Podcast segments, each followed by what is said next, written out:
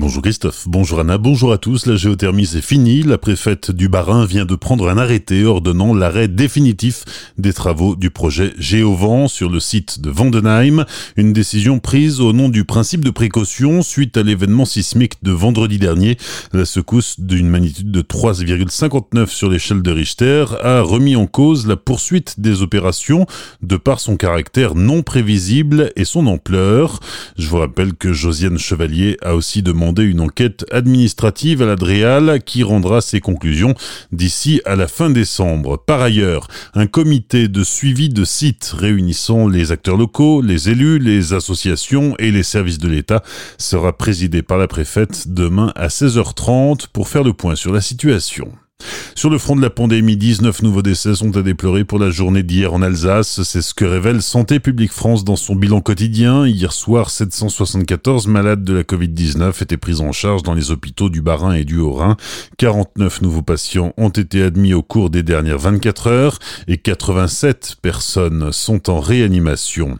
Le nombre de cas repart à la hausse en Alsace, même si, et c'est positif, le nombre de malades en réanimation continue de diminuer, mais la nouvelle hausse du nombre de contaminations ne laisse rien présager de bon pour un éventuel déconfinement au 15 décembre, selon le directeur général de la santé, Jérôme Salomon.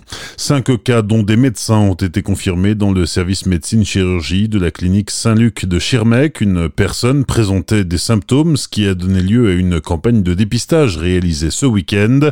La direction de la clinique estime avoir de bonnes raisons de penser que le cluster est désormais circonscrit.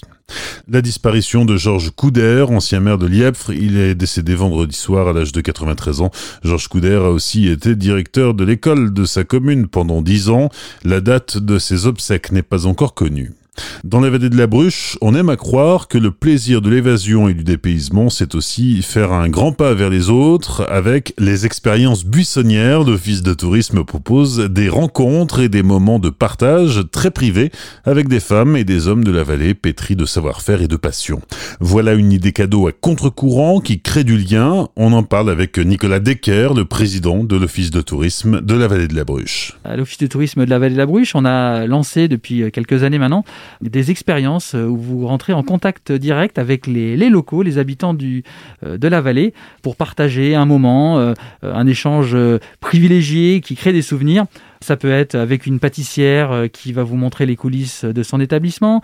Ça peut aussi être avec un passionné de chevaux qui vous fait découvrir avec une balade vintage et commenter le patrimoine de la vallée de la Bruche.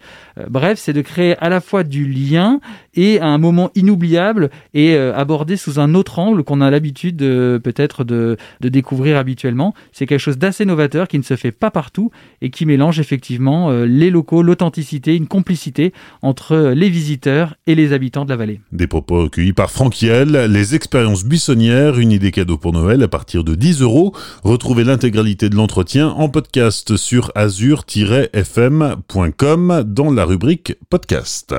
À Colmar, la ville devrait bientôt installer des manèges pour enfants. Le maire de la commune, Eric Stroman, a annoncé que le préfet avait donné son aval pour ces animations qui devront se faire dans le respect des gestes barrières. Les emplacements ne sont pas encore définis, mais ces manèges pourraient être installés place de la cathédrale, place Rap ou encore euh, sur la place des six montagnes noires. Enfin, un mot de basket avec la troisième journée de Ligue des Champions. Ce soir, la SIG reçoit les Grecs de Péristérie. La rencontre se joue à partir de 18h au Rhénus de Strasbourg. Bonne matinée et belle journée sur Azure FM, voici la météo.